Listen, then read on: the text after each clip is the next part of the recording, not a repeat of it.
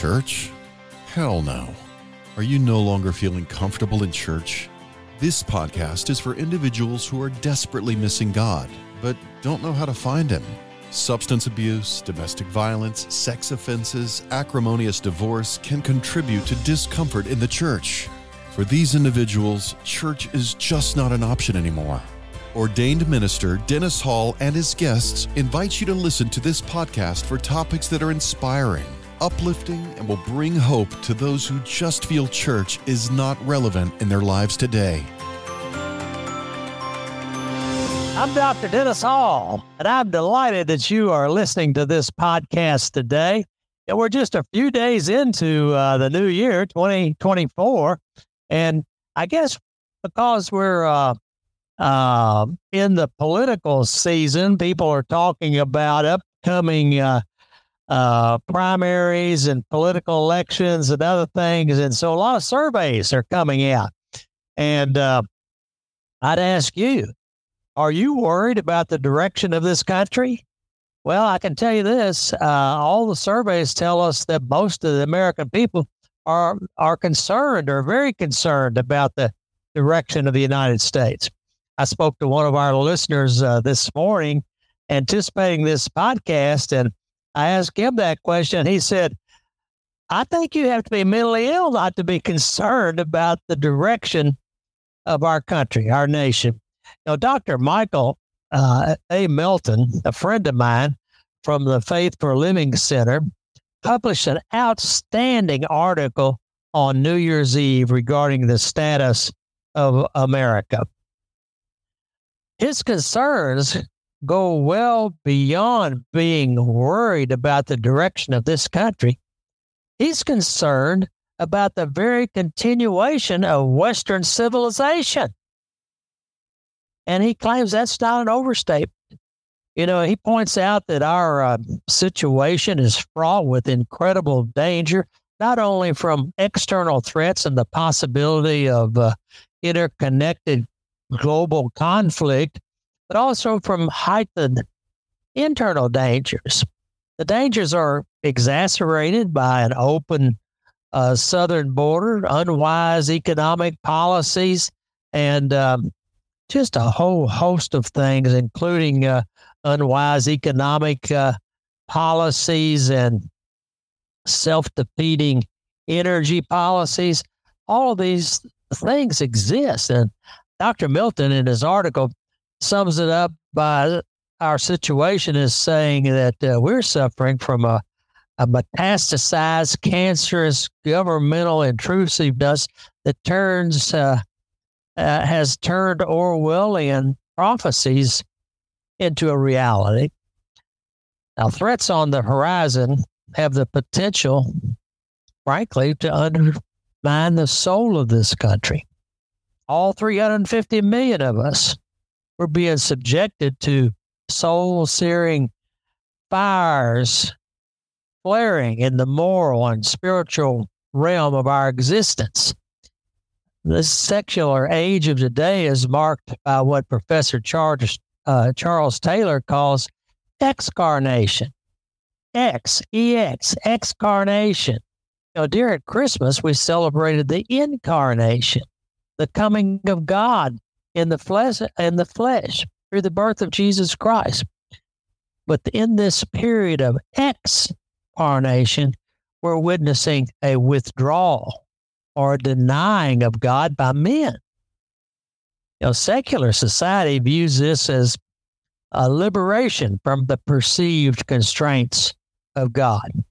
Now, we've watched this unfold through the will uh, for ignorance of evident truths, such as the existence of two sexes, male and female, and the definition of marriage as a biological, physical, and spiritual union between a man and a woman, a concept that's existed for six thousand years.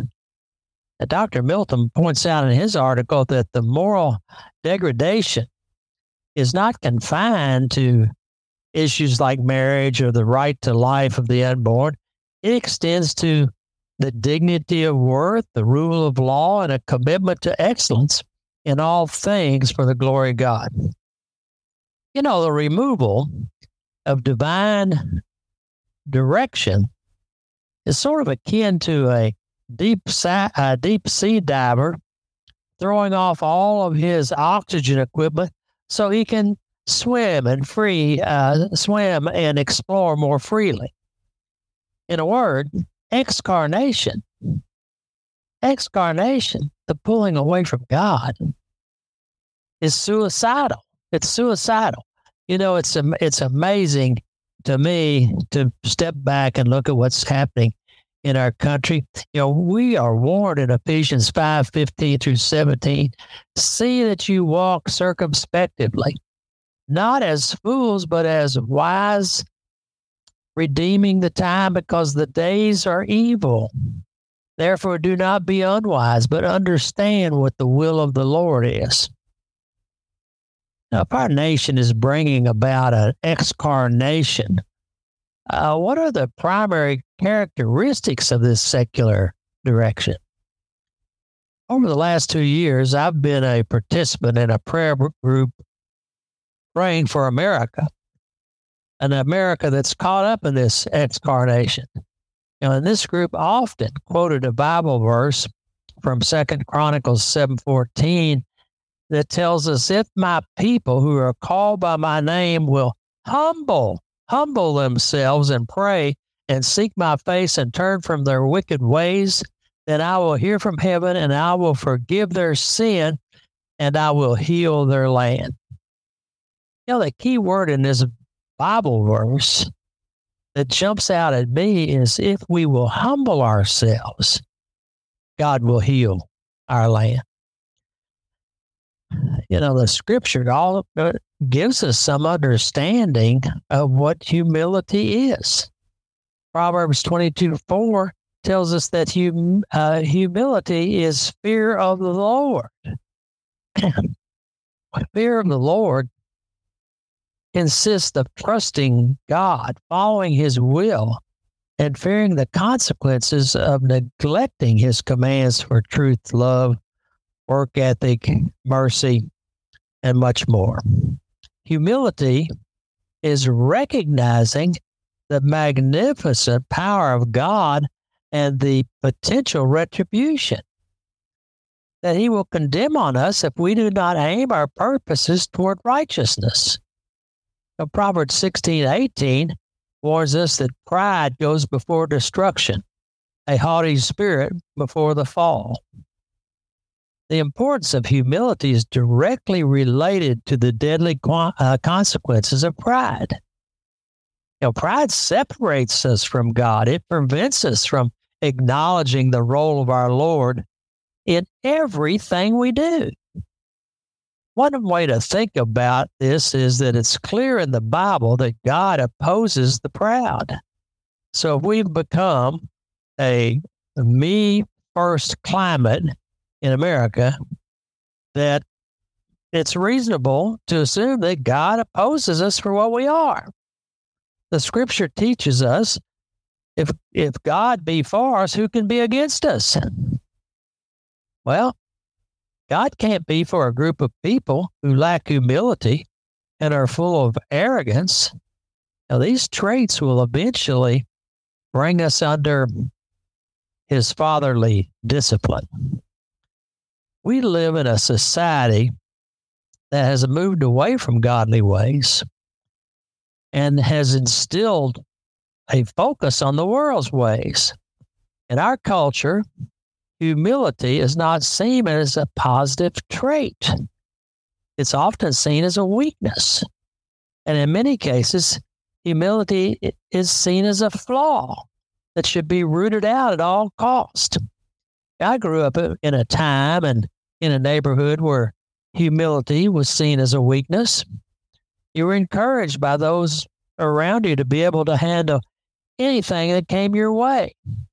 And, um, And many of us embraced those kinds of ideals. You were encouraged to fear no one or anything. And it's these traits that seem to be admired in our society today. Not only does the scripture admonish us to be humble, but uh, Contemporary studies have proven confidence and humility have giant roles in making you an effective person. Part of the reason that finding the right uh, blend of competence and confidence and humility uh, to be a challenging thing is that we don't know ourselves very well. For instance, studies have shown that ninety-three percent of us think that we are better than average drivers. Another study revealed that ninety-four percent of college professors uh, think that their teaching skills are better than average. Well, overall, you know, one of the conclusions you can draw from these studies is that the average person thinks he or she is better than average. Now, the gulf of how good we are and how good we think we are can be huge. It can be huge. Now, overall, women, so this is interesting, overall, women tend to err toward humility, and men tend, tend to err toward overconfidence. In one study at uh, the Columbia uh, Business School, it was found that men, on average, rate their performance to be thirty percent better than it actually is. Yes, we men are overconfident. Now, you may be thinking, well, that's all good. That's all good. But I am not among the proud and the boastful and the arrogant. I came across an article Uh, that laid out the warning signs about being arrogant and proud. So the article asks, well, do you work your accomplishments into the conversation on a regular basis? Uh, do you never focus on the things that you don't know or don't yet know? Uh, do you fail to recognize that you don't even have any real uh, curiosity about the person or people you're interacting with? And are you just motivated to enter into interactions primarily for reasons of self-interest? And what about this? Do you treat servers and drivers and other service personnel different than those you work with or those you socialize with? You know, when we think about that, we all might just scrunch our faces up a little bit and say, well, I might be suffering a little bit from pride. You know, there's been much written in business journals and books about servant leadership. But what seems to be left out of all of this is a humility that relies on God. I was once in a corporate position where young professionals, Uh, almost all of them with master's degrees from some business school or school of public health, uh, even medical schools, uh, would come to me and, and want to uh, ask me my advice about their career. In other words, it was career counseling, and oftentimes they were considering a move to another company or another corporation or another organization, or they were considering accepting a, a new and different position. And during those conversations, I would ask, have you prayed about this? And in almost every case, it was obvious that they had not asked God to intervene in their career planning. And I think it's the same for America. Uh, we as a people have stopped seeking God's guidance or plans for our nation. You know, humility is one of the most important virtues that a Christian can possess. The quality of being humble and modest is essential to living a fulfilling Christian life. You know, the Bible teaches us that uh, our humility is the foundation of our relationship to God. And without it, you cannot truly connect with Him or experience the fullness of His blessings. Humility is not a sign of weakness.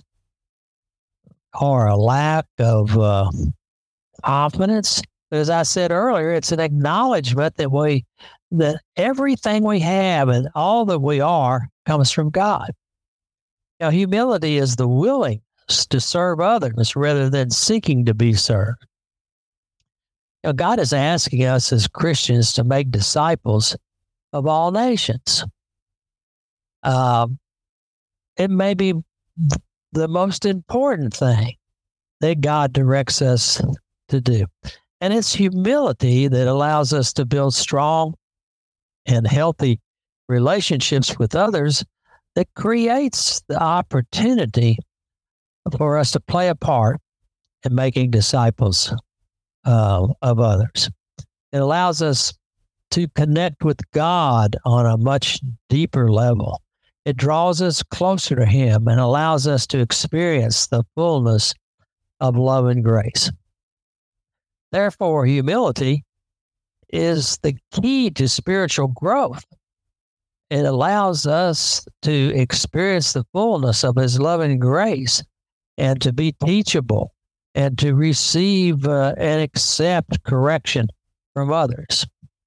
So we might step back and say, well, that sounds great. Well, how do we cultivate humility? Well, first, prayer is essential. On an individual basis and as a nation, we should regularly be asking God to reveal His direction for our plans. Biblical teaching and the Judeo-Christian principles found in Scripture should guide our nation and us individually in the plans for our future. It's a key, critical thing. Now, and third, I I just have to add this and say, you know, power and money and possessions that seem to drive so much decision-making can never be a part of humbling ourselves before God.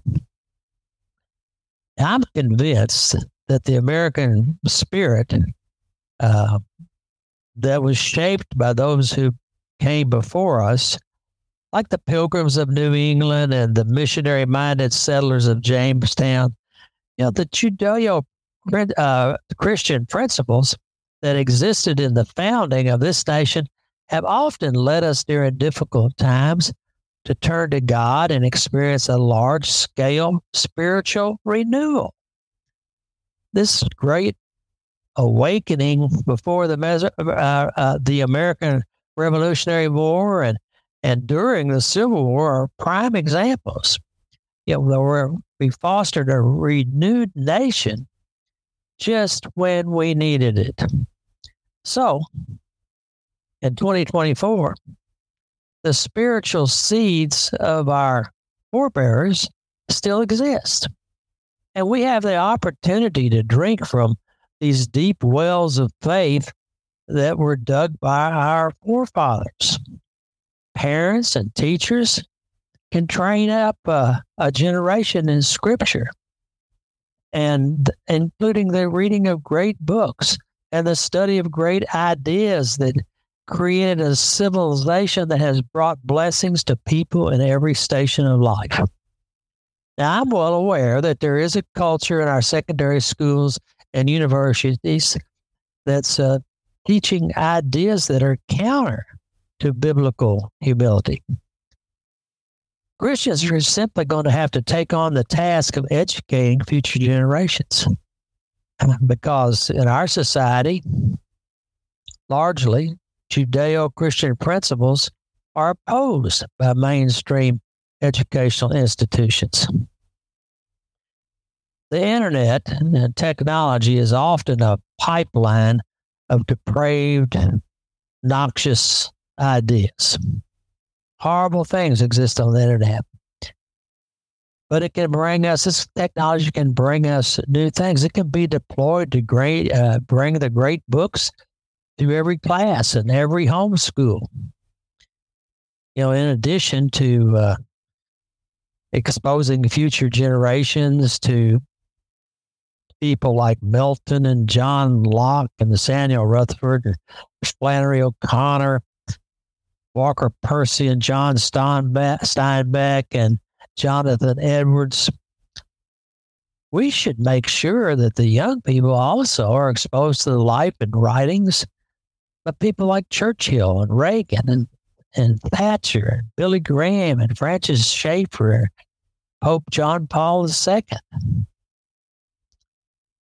Intellectually, our country's in trouble if the young generations are not exposed to the ideas of these great men and women. You know, there's danger lurking all around us, but there's also a magnificent legacy of truth that can bring liberty to us and our nation. Now, this is the freedom that Jesus spoke of when he said, "You shall know the truth, and the truth shall set you free." In John eight thirty-two. The truth. You know, as we begin to wind down this podcast, let me share some thoughts with you. You know, our secular excarnate, excarnate society tells us many lies. Society tells us that our experience and our opinion is what should set the rules for our life. And there, there is a God. He or she leaves it up to us to make our own choices. Society tells us that we can express our individuality uh, b- by wearing skin-tight, spandex-type clothing that reveals all the contours of a young woman's body, and young men wearing pants down around their thighs. Humor in this secular excarnate society has become vulgar, sarcastic put downs. And we're told that religion should stay out of politics and social issues. As this presidential race begins to heat up, there's lots of discussions about economics. Wouldn't it be nice that in a uh, State of the Union address to hear a president say something like, "Our economy is strong, but morally we are in tough shape"? Society tells us that there's nothing wrong with sexual relationships outside of marriage. That might include homosexual relationships and, and transgender uh, relationships. Our secular society is trying to tell us that a person's gender can be changed, even though the D N A designed by God cannot be altered. So t- society tells us that, that there's nothing wrong with killing a baby in the womb. We're told that any objection to uh, crudeness is just puritanical and, um, you know, some kind of... Uh, relic of a, a bygone era. Manners are out the window. Society tells us that the notion of a woman accepting the headship of a man in a family or devoting herself to her children above her own interest is a throwback to oppressive days. And we recently uh, witnessed a Supreme Court nominee unable to define a woman. Now, we could go on and on and on about the lies that this secular excarnate society has embraced and is teaching future generations. Now, I'm delighted you're listening to me today, and as I begin to close, let me just simply say to you that my prayer for you is that you will have an unwavering biblical humility without compromising any of your confidence, and that God will help you see all of life, including our clothes, our humor, our entertainment, our vocation, our relationships, our politics, and all the rest. That you will see these things through the eyes of God. Christians can change the direction of this country. May you be a part of that. God bless you in twenty twenty-four.